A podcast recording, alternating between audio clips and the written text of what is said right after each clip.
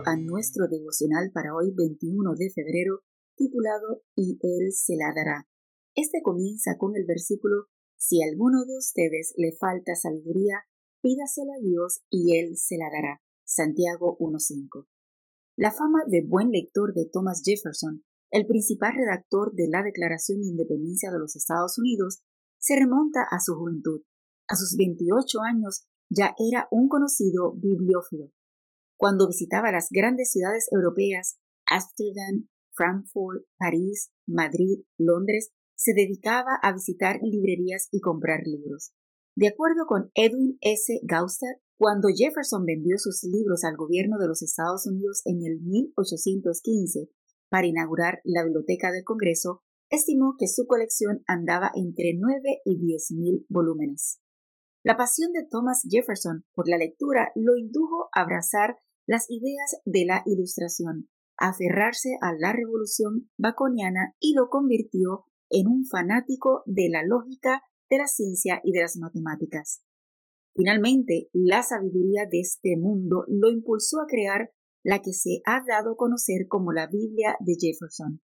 El célebre hombre de Estado buscó una navaja y cortó pedazos del texto griego, latino, francés e inglés los pegó en un libro y sacó una versión de los Evangelios que se ajustara a la lógica humana, sin ningún episodio milagroso que no pudiera ser explicado a través de la razón y de la ciencia.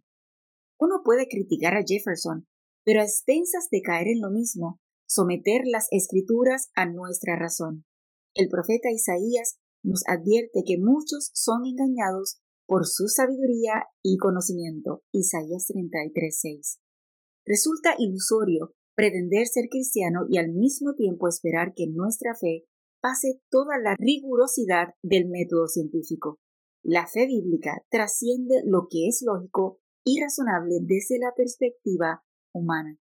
Este tipo de fe no se alimenta con sabiduría humana, sino con la gracia de Dios. Segunda de Corintios 1:12. Y haya su máxima expresión en una sabiduría e inteligencia espiritual Colosenses 1.9.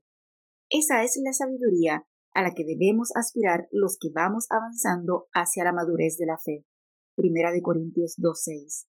Esa sabiduría no se consigue en una biblioteca de 10.000 libros como la de Jefferson. Es una sabiduría que nos llega como un regalo divino.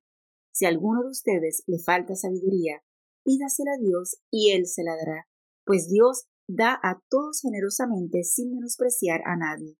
Santiago 1.5. Te invito a pedírsela esta mañana y cada mañana de tu vida.